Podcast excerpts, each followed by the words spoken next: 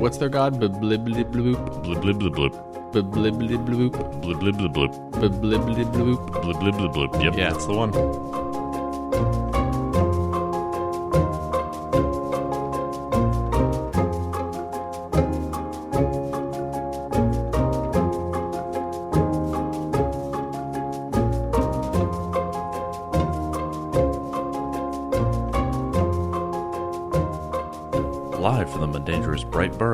York City, I'm your host Shane, And I'm your host I-Hsien. and welcome to episode 95 of Total Party Thrill, a podcast for game masters and players where we discuss our campaigns in order to inspire yours. In this episode, we're talking about playing gnomes.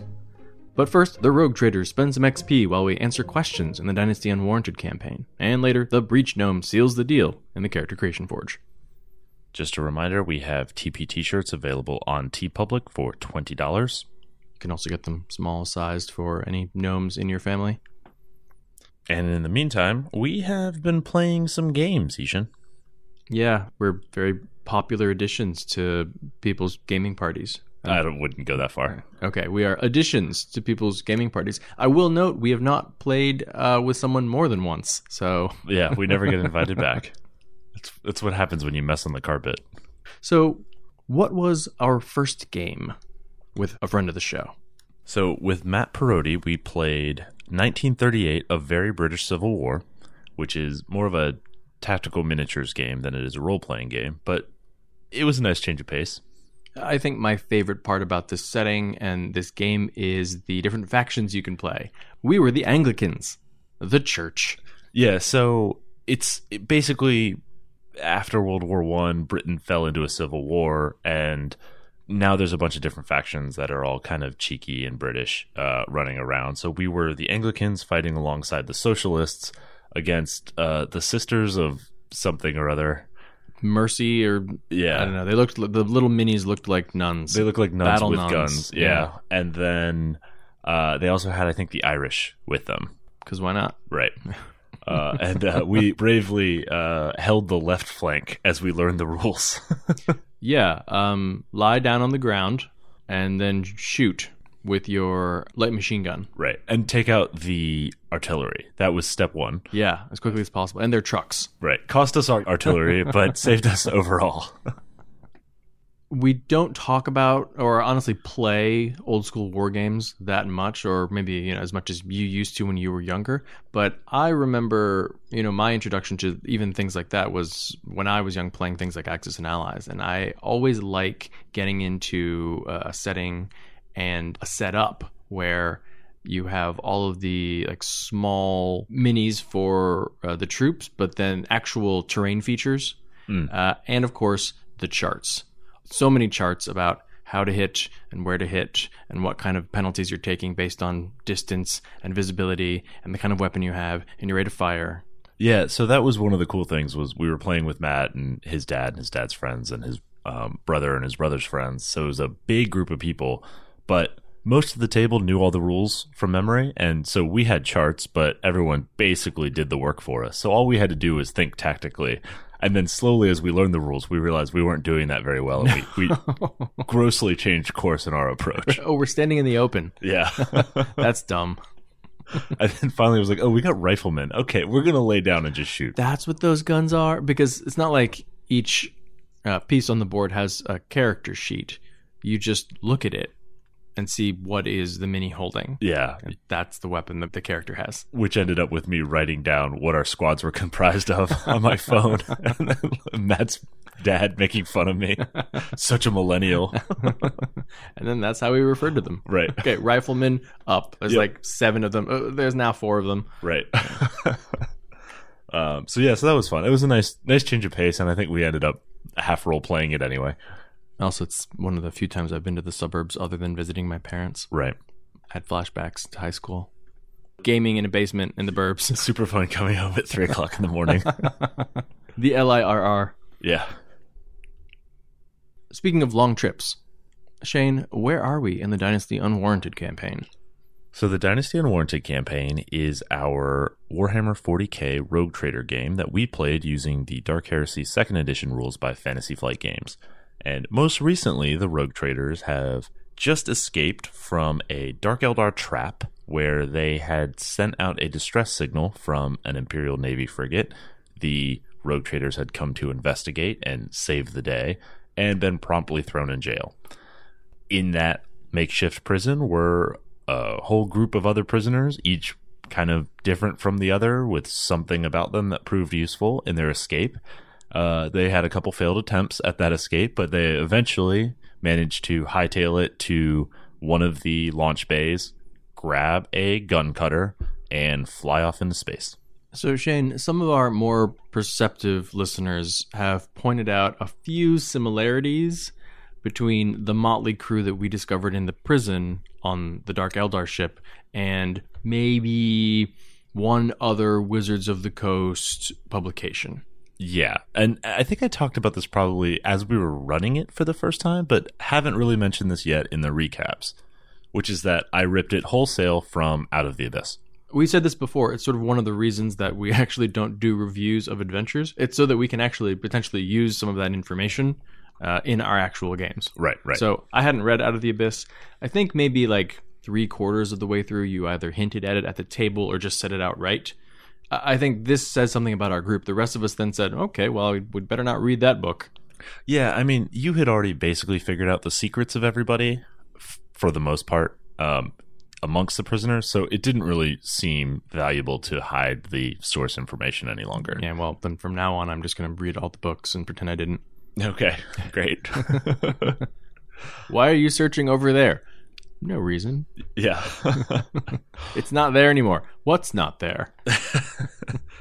So I, I do want to kind of talk about how I mapped these things um, as, as we're sort of in the interlude, um, as we're changing arcs in Rogue Trader. So it's, it got brought up on Twitter, so I want to just kind of run through what's in there. This will have some light spoilers for the very first, basically, scene of Out of the Abyss. So if you are potentially going to be playing it Out of the Abyss, feel free to fast forward a few minutes. Um, that said, other than the characters, none of the rest of it really matters because, spoiler, you start in a uh, Drow encampment, which is turns out nothing like starting in an Imperial Navy frigate. like But there are drow everywhere. That's true. Dark Eldar are basically Drow. Are there not cogitator cores in uh, Out of the Abyss? Uh, no, there aren't. Really? Spoilers. Yeah, no cogitator cores. There are big spiders. Those are essentially, they have eight eyes, which is like a keyboard. Yeah, Poke spiders in the eyes. Right. First up, we have Lieutenant Buppido, who was in fact uh, named Buppido in Out of the Abyss. That was a talkative and cunning derro. I think she was kind of a well, he in the original was a sort of a, an assassin type character. Um, then Prince Derendil, if you recall, was the orc who insisted he was a a human prince. Um, so this idea came from the book. The original was a Quaggoth who claims to be a cursed elf prince, and that may or may not be true, as we will come to find out in Dynasty Unwarranted. Will we? Mm, well, no, you guys just abandoned that thread, so you never found out. Then there was uh, Eldeth, the uh, Shield Maiden, um, from the nearby planet of Gauntlgrym. So Gauntlgrym should be a dead giveaway for anybody who knows Forgotten Realms. Gauntlgrym is a well-known dwarf city in Forgotten Realms. See, now that we noticed, and we just assumed that you stole that because Right. why wouldn't you? Yeah, because it, it's a cool name. And also, we never play in Forgotten Realms. Right. uh, so it turns out that she's she's a dwarven scout. Then everybody's favorite uh, orcish duo, Ront and Jimjar. So Jimjar was actually a deep gnome spy who had a gambling problem. That was sort of his defining characteristic. Did he love teeth? Uh, nope, that's a that's a very orcish, uh, orky thing, if you will. That's a 40k ism. And then Ront was indeed an orc bully, uh, exactly as you found him. Um, you know, orc with a K though. Um, but so I paired them up because their names sounded like Orc and Gretchin, and I thought that having a Gretchin there made it a little bit more plausible that you would be able to negotiate with an orc Yeah, certainly. They can be reckoned with. sort of. Then there was Sereth, who was uh, originally a drow who was accused of murder, and the character that he murdered and the the love triangle, all of that stuff was uh, ripped right out of Out of the Abyss, including the fact that he was framed. Ripped straight from the headlines. It's a story of our time. Then there is a Shuushar, who was indeed a priest, um, but he was a uh, Koatoa. Kuatoa? Quatoa? Kuatoa, right? That's how it's spelled. Yeah, I don't know. However you want to pronounce it. That's uh, the like weird frog race that is completely insane. All of them are insane. Right. I like that. And they have what's their god? Blib blib blib bloop. Uh, blib, blib, blib, blib. Yep, Yeah. that's the one. What does that say about Shuushar and the god emperor? Oh well, so I mean, I I obviously have just made him a loyal priest, right? But he he he represents the religious element of the group. I have decided that this means that the god emperor of mankind is a completely made up delusion, born from the warp from the accumulated belief of the Imperium of Man. Uh, that'll be one d five corruption. no, that sounds like a that sounds like a one d ten corruption. then, uh, if you recall, the carbon fiber stool that you guys found sitting in there, the Mhm. little cylinder that was about uh about knee height. That must be one of those like weird telepathic mushrooms. Yes, Yeah. uh, myconids. Yep. Um, and its name is actually stool, like toadstool. Right. uh, which at this point you guys had taken to calling Lil Magnus well, because Magnus had taken to calling Flair, Flair who's had actually Ventium Magnus the Third, right, had taken to calling it Lil Magnus. Uh, right, and uh, We should call him Big Stool. whatever. At that point, it you know, I mean the the character in Dynasty Unwarranted doesn't really have a, a firm sense of self or personality, right? So it didn't really make a difference what you called it. So I was happy to not call something stool for the rest of the game. And then Topsy and Turvy, who are uh, two deep gnomes that are actually hiding a secret that they are wererats. Oh, is that the secret? That's the secret in um, Out of the Abyss. Well, it's all. It's definitely the secret in Dynasty Unwarranted. That must be it. Yep, they're wererats. Yep, Right. you caught me. What's the 40k equivalent of a werewolf? Is there one? Uh, I a, It seems like an oversight. a space wolf, basically. Okay. okay. right there. They're space marines? Yeah. Secret space marines. Yeah. Just once a month.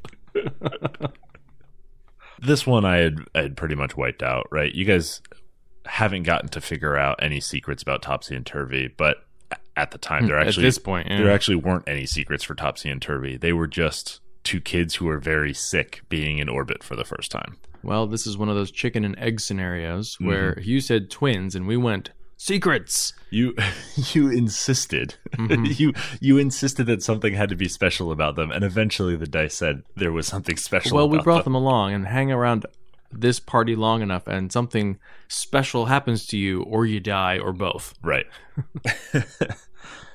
uh, and then there's a bunch of stuff in there about what the prisoners know and, and what the characters can do to sort of gather knowledge and equipment and tools to get out, right? And that was basically the idea of what you had done, right? You explored the social angle and the social engineering aspect of Sereth's rivalry with Sure, the other incubus. Then you also, you know, snuck and um, stole some explosives and those kind of things, right? So y- you kind of handled it from both sides, though. I definitely had to change things according to setting. Um, and then basically your escape was entirely you guys. Um, the the escape path through out of the abyss is uh, very filled with spiders. uh, so you know, obviously that fight was a little bit different than it would have been in a D and D fight, and also dark elves are a little bit, uh, or drow are a little bit weaker than uh, dark eldar are in 40k. And 40k combat in general is just so much more lethal. Right.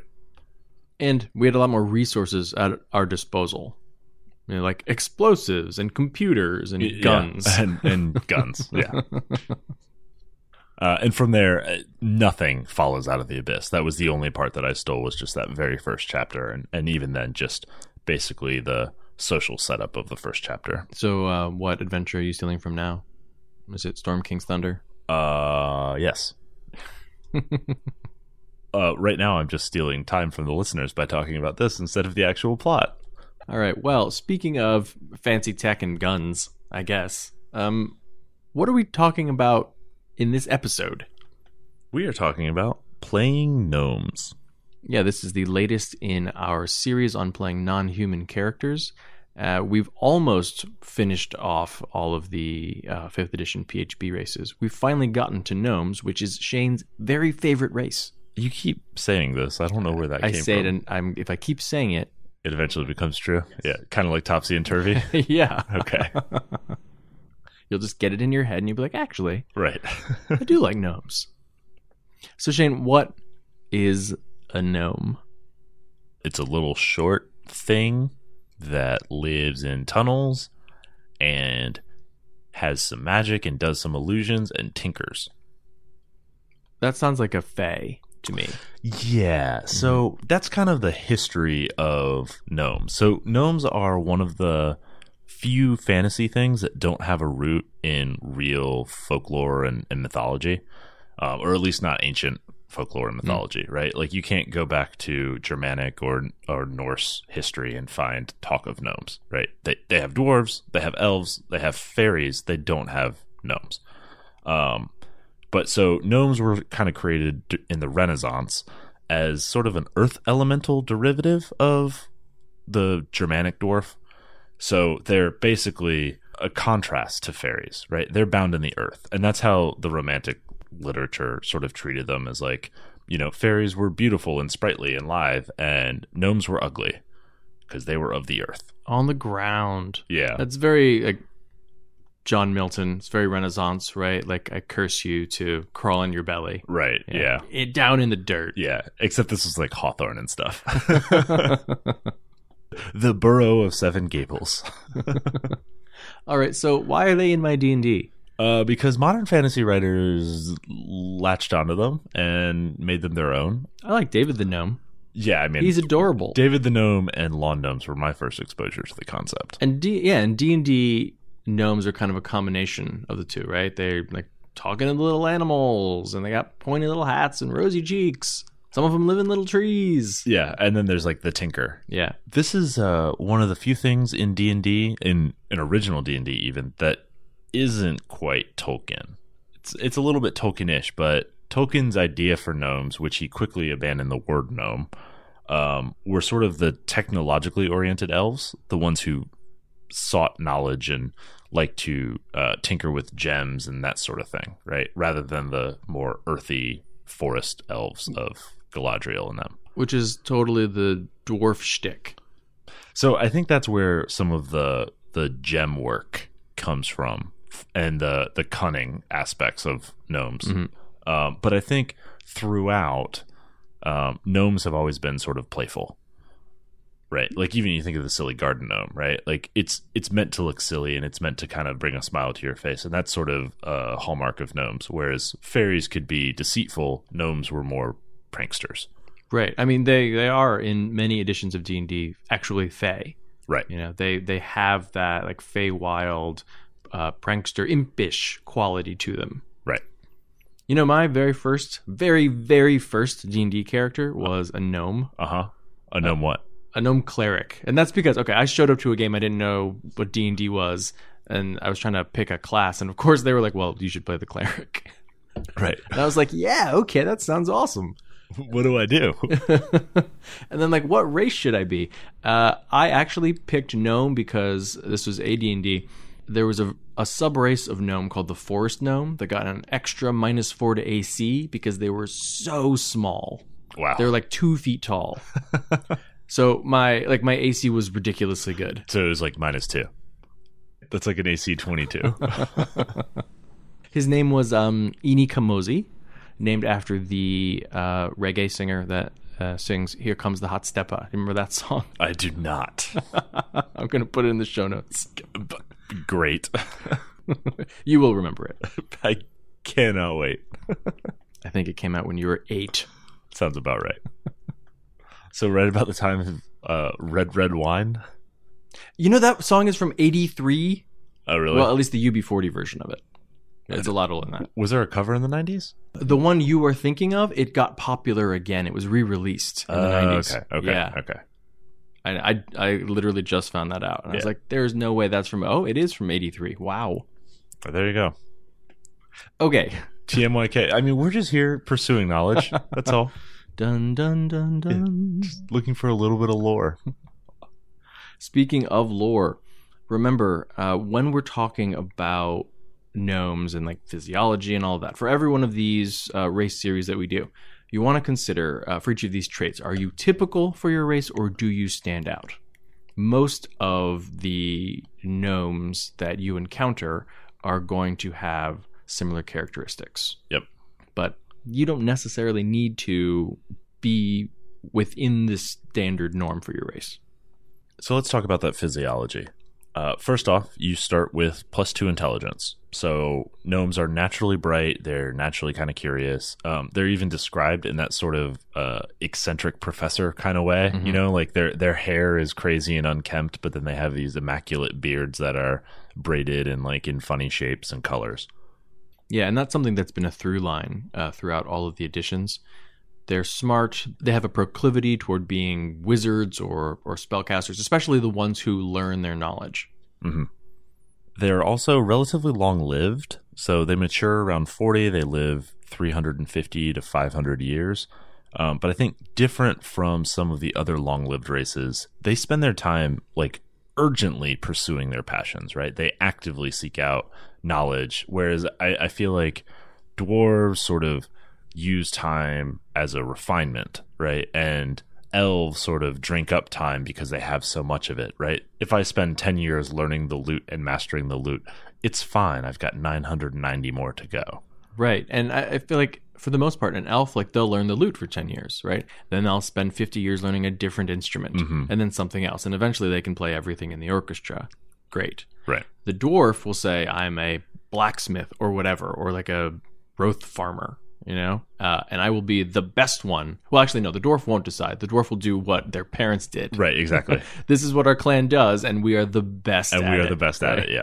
And the gnome, the gnome has written literally one thousand books. Yeah, exactly. Like he's he's studied with that dwarf, and he is um, observed the elves in in their orchestra, and he can probably make decent blacksmithing work and perform decently with a lute, but he is definitely not sticking around to master it. He's getting his knowledge. He's getting the f- out. and he's looking at the dwarf who's making uh, tools and weapons the same way that his great great great great great great grandfather did, and going, "Well, have you considered maybe trying a different kind of like coke?" Yeah, And the dwarf looks at him like he's insane. right. And then he takes that back, and he's like, "Oh, well, we found a new way to skin a cat." They give pointers to the elves about, "Oh, I think uh, maybe you could like add a, an additional string on this lute," and the elves are just like, "That's not the point." Right. the gnome is the type to to figure out how to win the game of chess, not the type to figure out how to make chess an art form, Right. right? What What does chess tell us about the art of war? Oh, well, I solved it. So Yeah, exactly. Gnomes are also small sized and have dark vision, which makes sense because their natural homes are underground, so they're at home in burrows and that sort of thing. Yeah, they they really are burrowing creatures. Mm-hmm. You know, they don't just talk to them, and they're. I mean, it's just in the PHB, halflings and gnomes that are small, and halflings don't have dark vision. So, even though they live in holes in the ground, but those need to be like very bright, Right. Because otherwise, halflings bump into things, Right. Right. For gnomes, you just need it for reading. Although you do a lot of that. Well, it's a you know it, it eases the eyes to have well lit burrows. Then gnomes also have gnome cunning, which grants advantage on intelligence, wisdom, and charisma saves versus magic, which means they're obviously resilient to magic.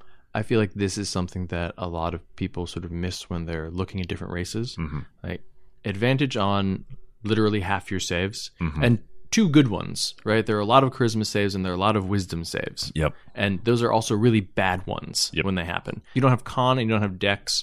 That's fine because, you know, your dexterity saves, that's usually just damage. You can find a way to mitigate that. Con, a little tougher, but, you know, some gnomes have a con bonus anyway. But this is great feature. Yep. And this is where it splits into the three sub races. There's the Neblin, the deep gnomes that we're not really going to cover here because they're pretty separate. But Yeah, just like we didn't cover the duergar in the dwarf episode. Right. Uh, but then there's forest gnomes and there's rock gnomes, and these kind of split along the two main archetypes of gnomes. Mhm. Like you have the gnome illusionist, and then you have the gnome tinkerer, right? Um, so the forest gnomes are the illusionists. They gain a bonus to dexterity. Um, they get the natural illusionist ability, which grants them the minor illusion cantrip, and then they get speak with small beasts, which I think is interesting because that is a very fey kind of ability to me, mm-hmm. right? So it's kind of calling back to that origin. Yeah, in 3.5, gnomes were very much sort of affiliated with dwarves, and they even showed up in the Races of Stone handbook. Mm. They actually got like straight up a plus two con bonus. But the forest gnome, like you have a dex bonus. You know, you're not stodgy and like waddling when you walk. You are you are graceful. And lithe, yeah. yeah. like a ferret. And then rock gnomes, the tinkerers, they get that con bonus, uh, plus one. They also get artificer's lore, which gives expertise, uh, double proficiency bonus in history checks for magic items, alchemy, technology, those types of things. And then they have the tinker ability, which gives them a small, mostly flavorful clockwork toy. Yeah, and those have really cool abilities, although they're probably along the lines of like a prestidigitation cantrip. Yeah, yeah, they basically get physical prestidigitation. So we've talked about it a bit, but um, what what defines the gnome culture in D and D? So if you're playing a D&D game, in general, there are three types of gnomes you'll run into. There's the kind of the PHB, there's the uh, Zilargo gnome from Eberron, and then there's the Dark Sun gnome. This classification was inspired from a Twitter exchange amongst our listeners. So Snark Knight made the joke that we're going to discuss why Eberron has the best gnomes and Dark Sun are number two. And then Asher Winnie um, at Walrus Above said, uh, that's correct. They should either be Zil or extinct. Haha, because in Dark Sun, there are no gnomes. There are no gnomes. They are dead. They're hunted to extinction. yeah. Uh, like a thousand years prior. Same as Kender. Right. and, and not for nothing, right? I think gnomes are one of the very hated PHB races because they're somewhat dull uh, in their in their kind of core culture. But I, I feel like the Zilargo gnomes are a very interesting take on what natural curiosity and also like relentless pursuit of knowledge would lead to in a culture. Right. So let's sort of work through these different types.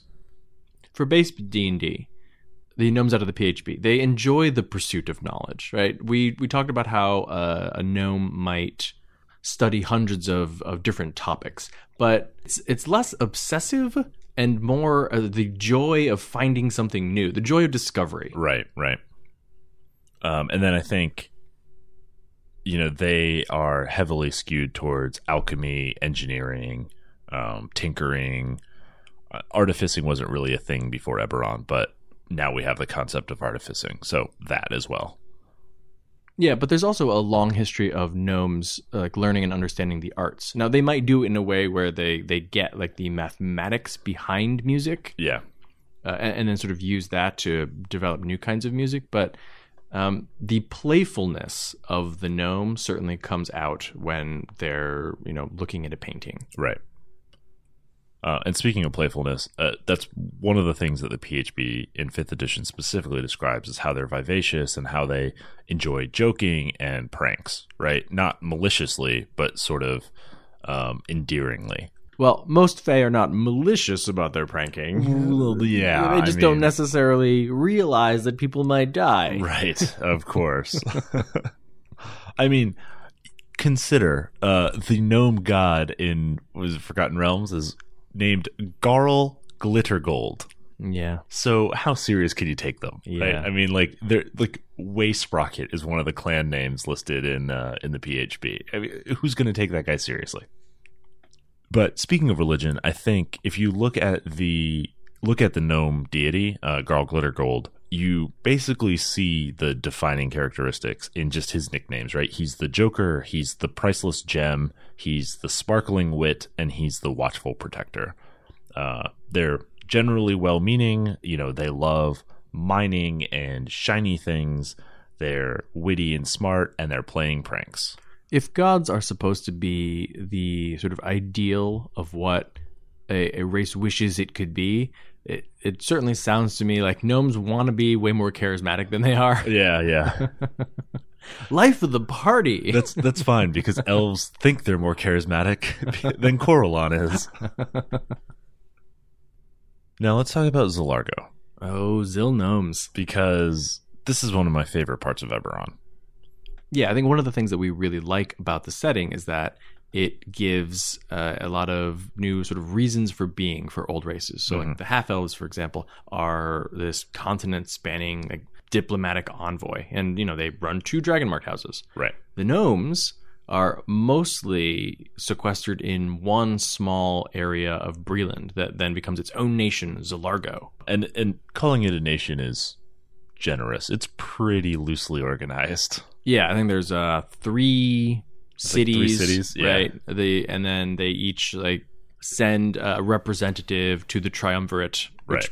basically Runs the trust. right. And, and the trust is this sounds weird to say. It's the gnomish secret police. The trust is the like platonic ideal of what the NSA wishes it could be Yeah. because the trust does know everything that everybody is doing. But because they're gnomes, all of the gnomes who know that they're being watched just are better people because of it. They just are okay and good. Yeah, so it's it's aptly named. So let's take a step back. Okay.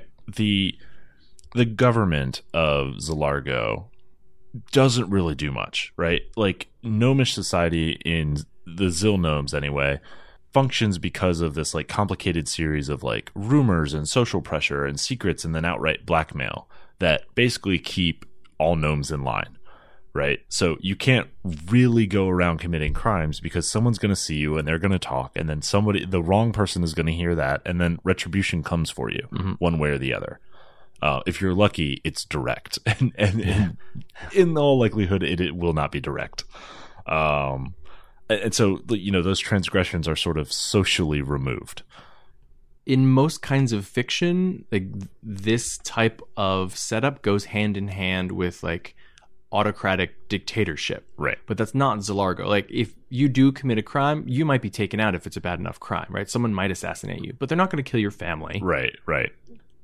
Well, if you're a gnome, yes. Oh, yes. Uh, because it's it's hardly so nice to outsiders. well, why are you living in Zilargo? Maybe you're going to school, but that's about it. right. no, I, that is important. It's not a malevolent system, right? It's a it's that sort of natural outgrowth of pursuit of the secret of the hidden of knowledge, right?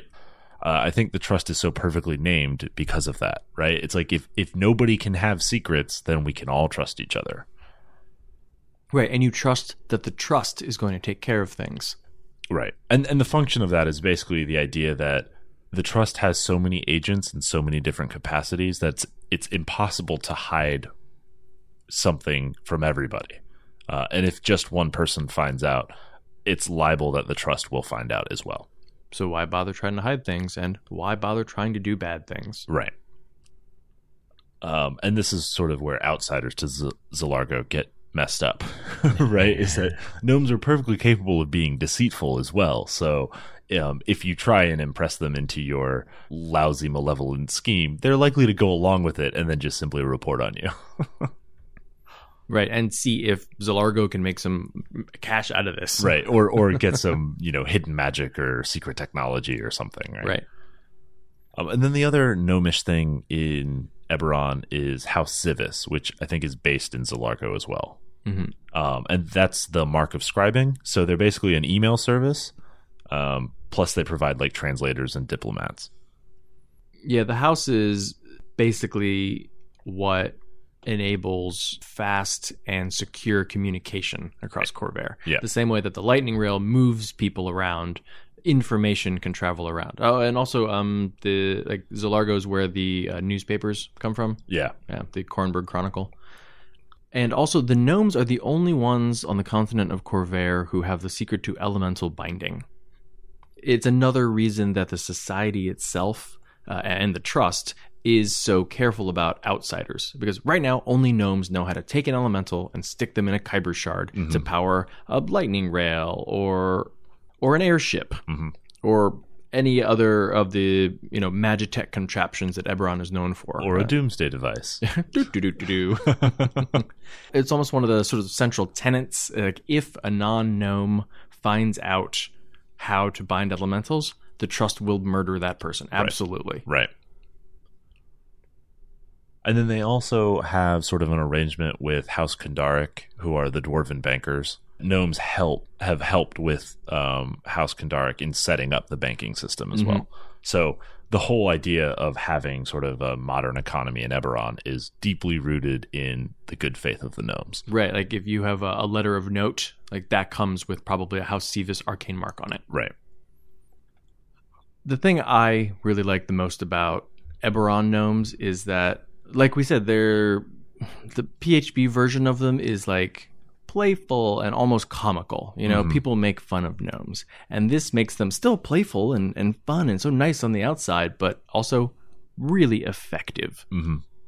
Yeah, I mean, as we describe these, they almost feel a little bit Mary Sue-ish, almost as a race, right? Like they they do so many things so well because of the power of their cultural affinity for each other. And yet, with all the other crazy things going on in Eberron, it actually just makes gnomes feel like they have a seat at the table.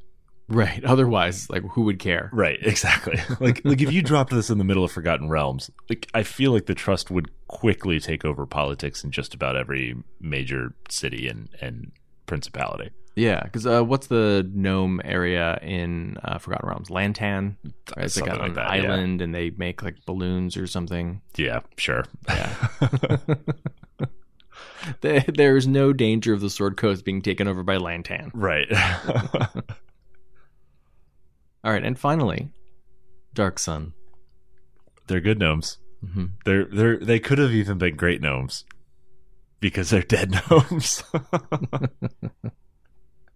Yep, taken out in the uh, genocidal wars that created the setting in the first place. yep, yeah, took out all the races that the Dark Sun creators found annoying and superfluous. And I think at that point in second edition, that's probably a fair criticism of gnomes. Yeah, because I, I think in first edition, gnomes were very much the tinker oriented, you know, like gems and things like that. But then second edition, that's where they really got that like playful prankiness cranked up to eleven.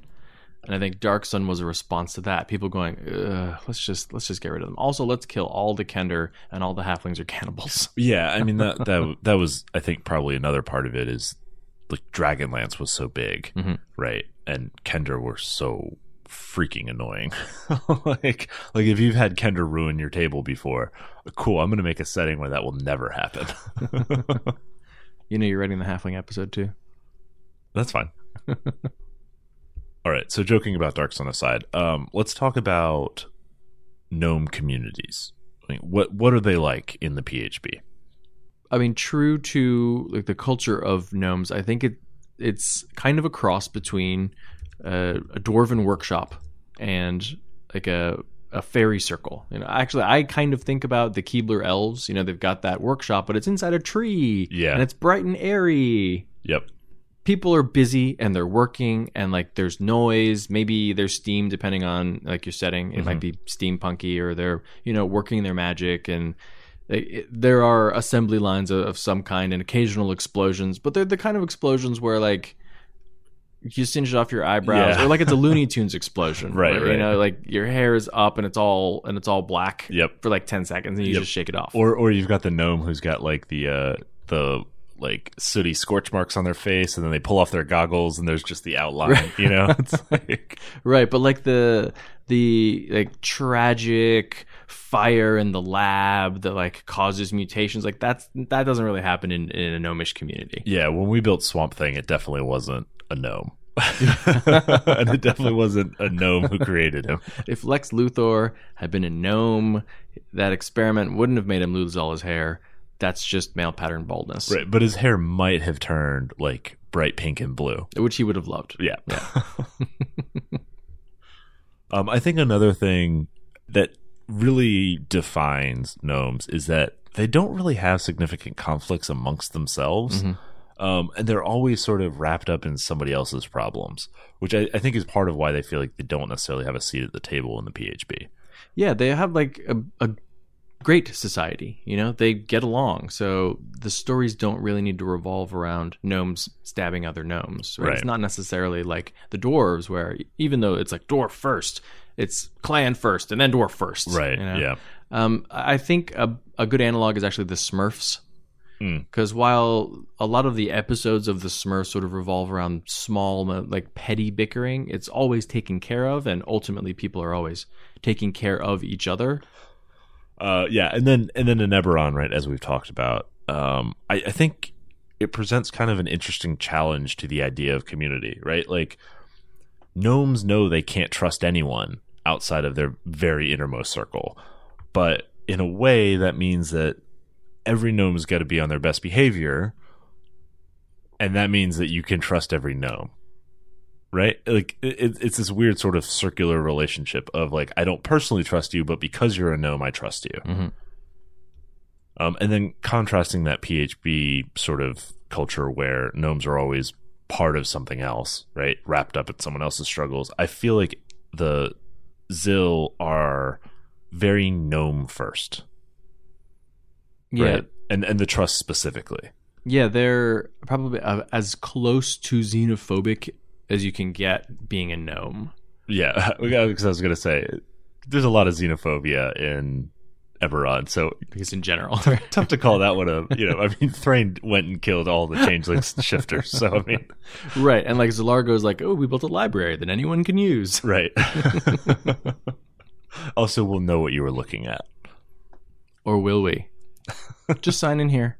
No, it's like a library card. Yeah.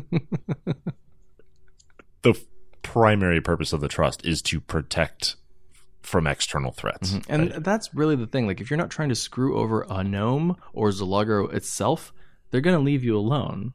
You know, like they'll happily like provide you a you know a nice place to stay while you're visiting, and sure, take a look at the uh, the tomes in the library, and perhaps you'd like to learn something. We love sharing learning, yeah, it's like as long as you share back, we're cool. right? You pay us for our services, and then you leave. Great. Yep. Yep. And how about the communities of gnomes in Dark Sun? Uh, they're very quiet, keep to themselves. They don't bother anybody though. Okay, so if you are playing a gnome, what kinds of interactions are you probably going to be presented with when dealing with, let's say, other PCs?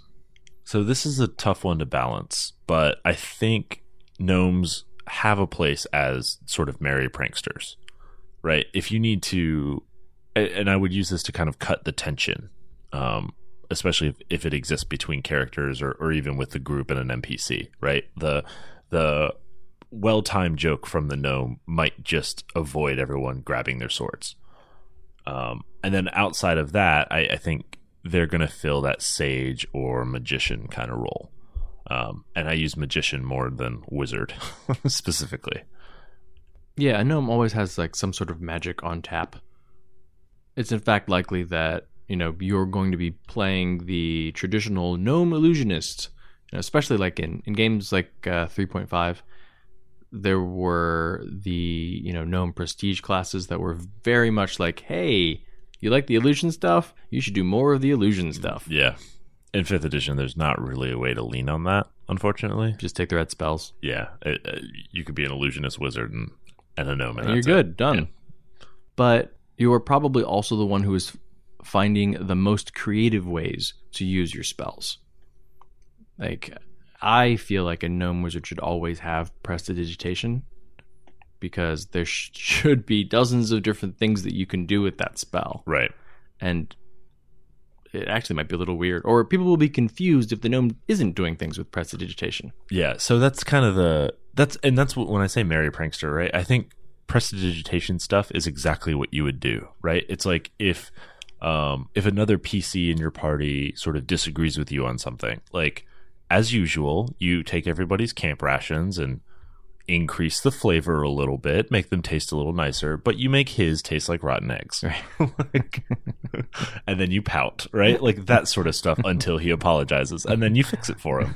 You know, it's like it's stuff that that's just a minor social interaction that takes 15 seconds to describe and then you move on, right? Uh, th- those are the kind of pranks that you want to pull as a gnome. Right. And it's not harmful in any way, right? It just Right. tastes bad. Yeah. It's not poisoned. you didn't untie his sword belt, right? Like you didn't you didn't snatch his magic item out of his bag right before he needs it. I don't know what personal property is. Yeah, exactly. uh, you may come across as nosy, uh, but it, maybe that's just because you're inquisitive, you know, and you're you're probably the one in the party who is trying to figure out what secrets the other party members uh, are holding.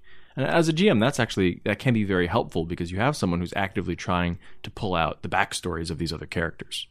Yeah, I, I think gnomes have a a great place if you're that type of um, like very social player who really wants to role play with the other PCs, and and you're the type who can kind of get the group in that mindset. Um, a gnome is a great place to fit in at the table for that. Right, the wide-eyed character who's like, "Oh wow, that's really interesting. I've never heard of that. Tell me more about that." Yeah, right. Or like, oh, I roll history, and let me tell you all about the history of that sword. Did you know?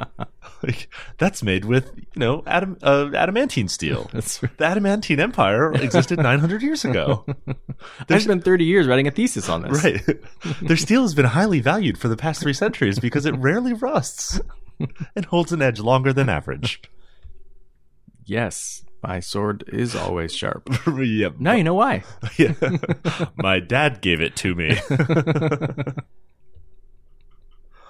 um, and then if you're a little bit uh, more on the chaotic or kind of darker evil bent, um, you might be looking for secrets uh, for leverage, Mhm. right? Um, and and of course, you know. Uh, if you're playing an evil PC in a good party, you've, you've got to kind of couch all that sort of stuff. But um, that would sort of be the darker angle of a gnome is is looking for a, something to hold over your allies' heads. Also, if you are playing an evil gnome, consider do people know that you're evil? Because most people are going to assume that you're not. Right. Right. Yeah. Uh, but what if other gnomes find out that you're evil? Yeah. That could be a problem right. if they're the traditional PHB gnome. Um, I, I feel like that would make a great sort of companion NPC, you know, like just quietly earns the trust of everybody and like and then you go into town and like oh there's a bounty on on their heads well they're camping just a mile down the road like, and then like just kind of walks back and sees what happens you know. It's like writing everything down. right it's like just a nice little explanation for some light railroading That's right. This is our troubadour who's writing about our exploits. Right. hmm Not collecting evidence. right um so how do gnomes interact with other races They usually get along really well with other races.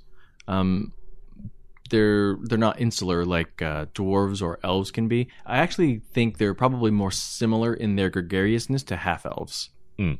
Um, and it's not because they don't feel like there's no place they fit in. It's because there's a place they fit in. it's everywhere Wherever there are gnomes. right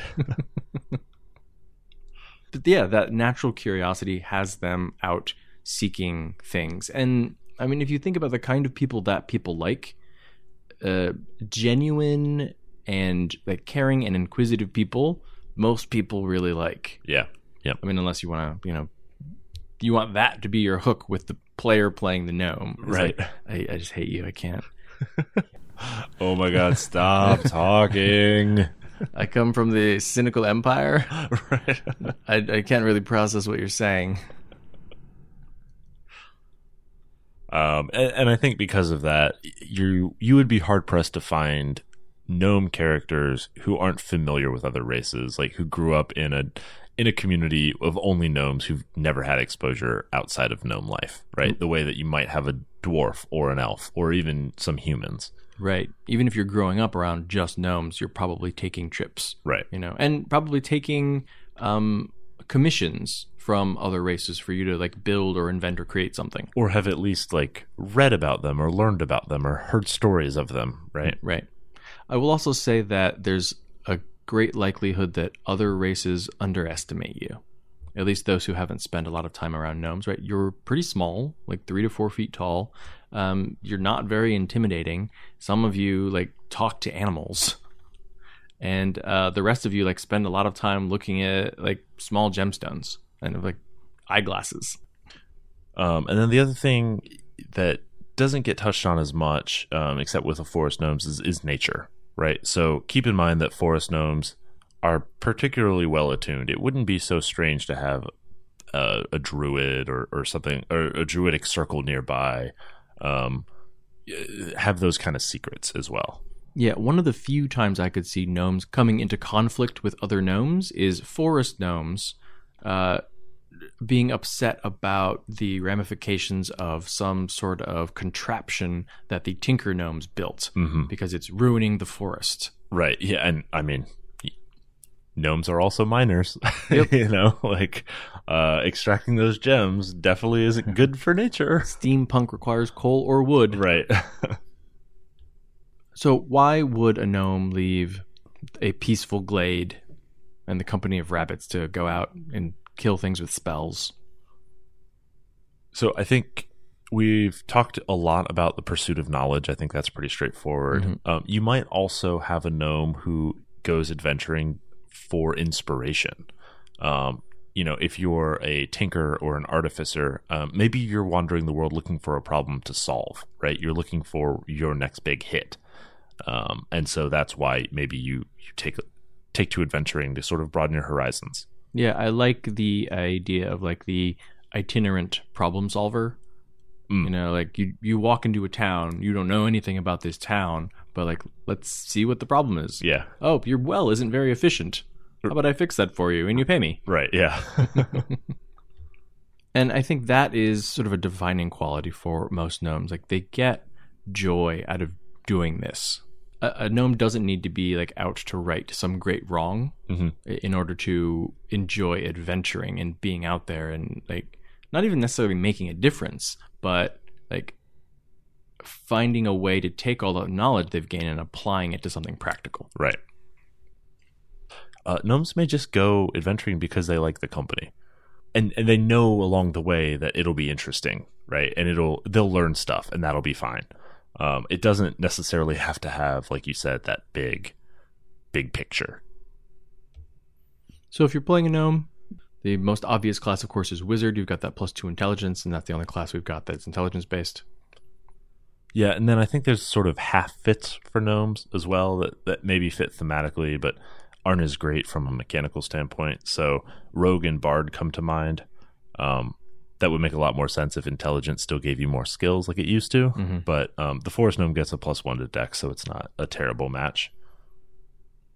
Um, the knowledge cleric obviously works as well, just from a thematic standpoint. Knowledge cleric of Garl Glittergold. How do I get a better name? Yeah. Why are things named as they are? And then also, uh, ranger or druid works certainly um, for. Well, thematically it works for a forest gnome, but I kind of like the idea of a tinker Mm. who like wants to experience something different. oh, yeah, yeah, yeah.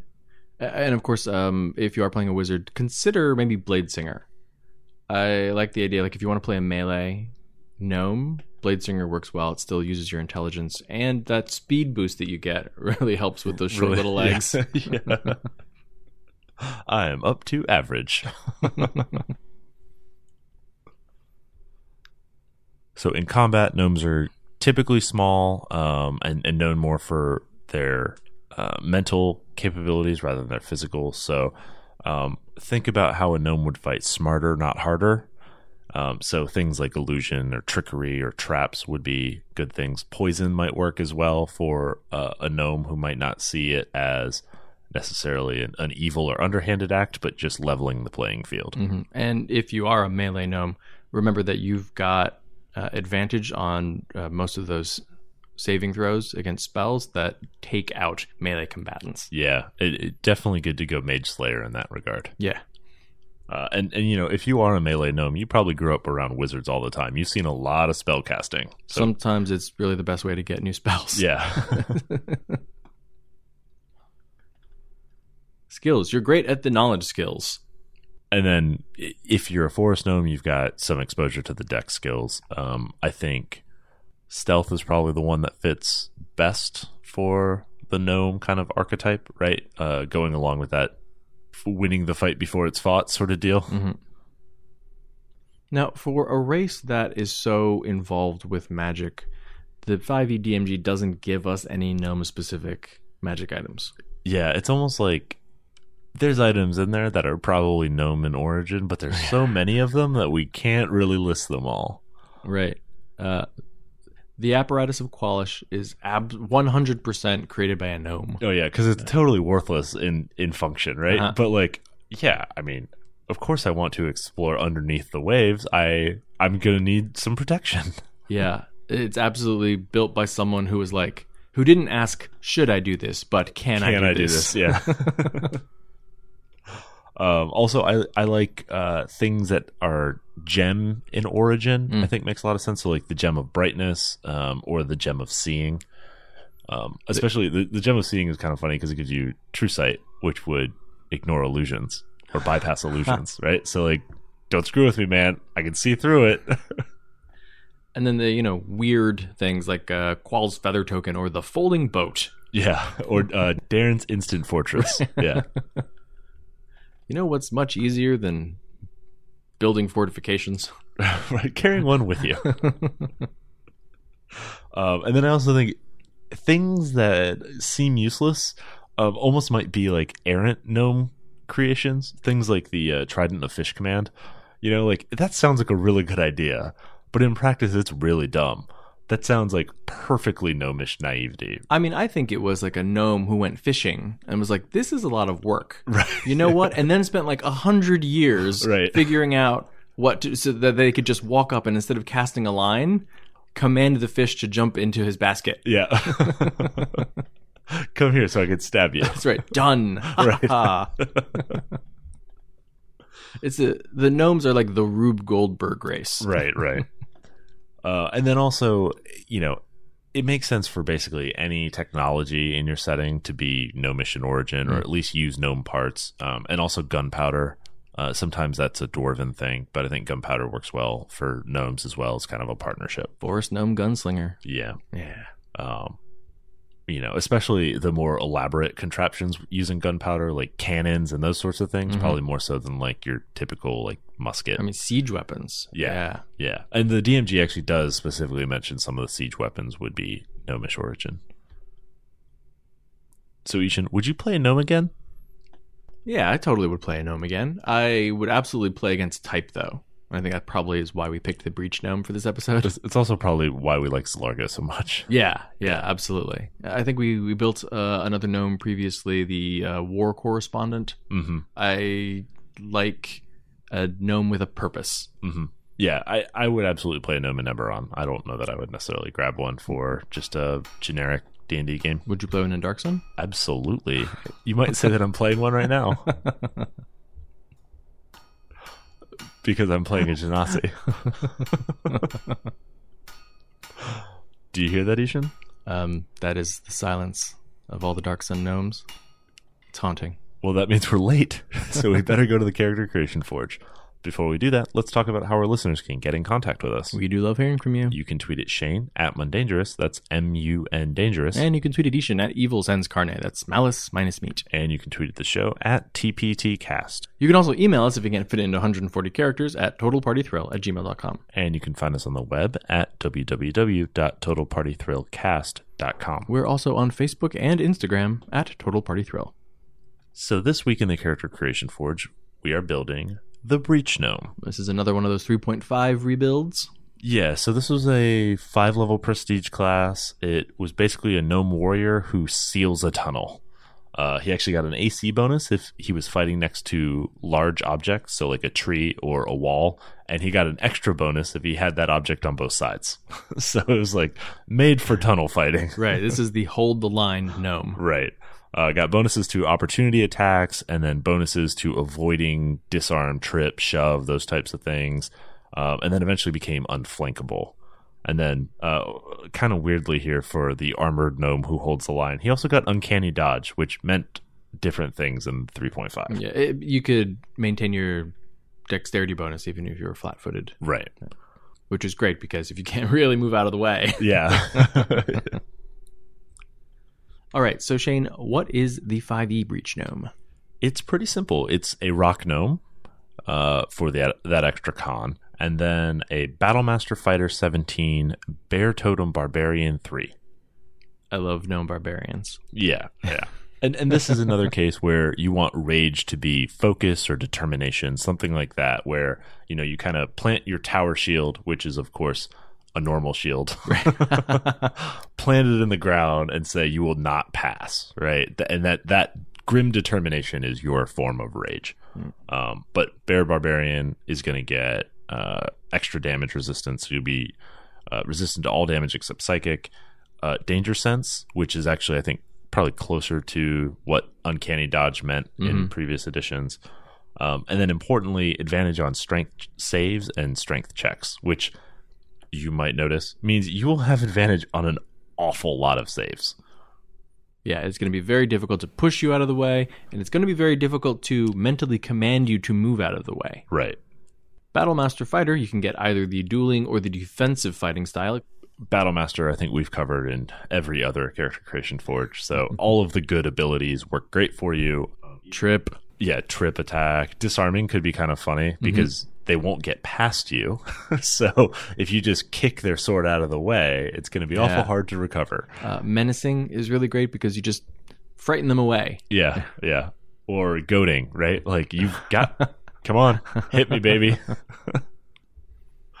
um if you want to feel more like a gnome and, and get some more wizard flavor, Eldritch Knight also works. There's nothing specific to Battlemaster that you need. Um but I, I don't know. I, I feel like Eldritch Knight doesn't work well as a gish. So you'll be either wizard now, you, you know, you'll you'll trade off from your tunnel fighting Breachgnome to your gnome wizard and then back. Yeah, it's a little more defensively oriented. You'll get the shield spell, Right, which will give is- you a big AC boost. um, and you can also teleport your weapon into your hand if it actually does get taken away from you. You don't have to chase it. Yeah, It's, uh, nah, let's let's get that trident of fish command back to me. right, right. um, and then I think what makes this build really shine as a Breachgnome specifically is the three feats that we'll take. So um, Sentinel, which of course gives you uh, stronger opportunity attacks, uh, stops movement when uh, you successfully hit somebody, so they will not be passing you. Um, Shield Master, which lets you shove as a bonus action, which is whatever. Um, it gives you your shield's AC bonus to dex saves. And then it also, as a reaction, allows you to turn a half damage on a save, on a dexterity save, into no damage. And then lastly, Polearm Master, if you use a quarterstaff, allows you to continue with dueling fighting style uh, because it can be used one armed and still lets you make a second attack with your bonus action. So that's actually really handy. And then, of course, as somebody enters your reach, you can make an opportunity attack as well. right. If you approach me, I hit you. If you try and leave, I hit you again. Try to move past me, I hit you. Yeah. Try to throw a spell at me, doesn't do anything. and then I hit you. Yeah. Uh, so this is about as close as we can get to making an actual wall. a gnome wall.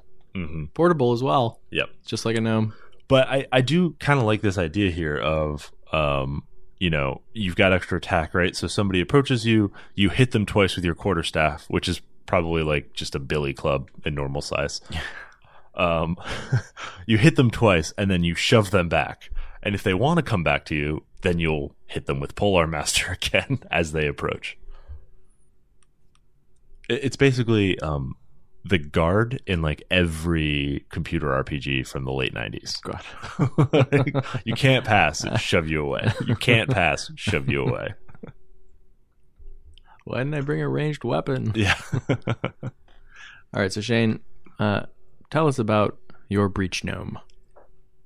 so my Breachgnome uh, was classically trained as a Breachgnome. Uh, he was security for a small burrow uh, that was overrun, um, probably by something like goblins or maybe um, hobgoblins, bugbears, some some some goblinoids probably. Awful. Yeah, it's just terrible, just terrible. And uh, he was one of the few survivors of his burrow. Um, being as he failed personally, he now takes it upon himself to atone by traveling and learning as much as he can about the fighting arts, so that when he um, finds another home, he can properly protect it. If he can find another clan of gnomes to take him in, Always searching. not as a Largo gnome though. Because it would already have a clan. Yeah, The trust ta- takes care of that. right. How about you, I-Hsien? My Breachgnome is a coward. Okay. She was always fearful, always afraid, didn't like uh, the dark, so, you know, always kept her lights on uh, when she was young. Um, but in the same way, you know, eventually uh, an, an invasion uh, led her to realize that she needed to face her fears. And so uh, she took up a position in the tunnels, uh, working as a, a, tunnel guard. After years and years, they'll give you the title Breachgnome. But she knew that, like, being there on the front lines, not being able to run away, because if she did, she'd probably be like shunned right? It's sort of like falling asleep on watch. Mm-hmm. You know, she realized that she needed to push herself, and then, and then you know, after a few years of that, realized that she she actually needed to even get out of the tunnel, right? To leave the the safety of the burrow and go adventuring. She is always always terrified of dying or you know being like stabbed in in the back when when she's not looking, but she's always out there facing that fear because she knows that's what she needs to do in order to succeed. Nice. All right. If you want to support the show, the easiest way to do that is to leave us a five star review on iTunes. If you're willing to do that, we will read your five star review on the air. You can also find us on Stitcher and Google Play. If you like or favorite us there, the algorithms will help other people find us. So, what do we have planned for next week's episode? We're talking about using languages. And in the Character Creation Forge, we're building the polyglot. Well, that's it for episode 95 of Total Party Thrill. I hope we've lived up to our name, but either way, I'm Shane. And I'm I-Hsien. Thanks for listening.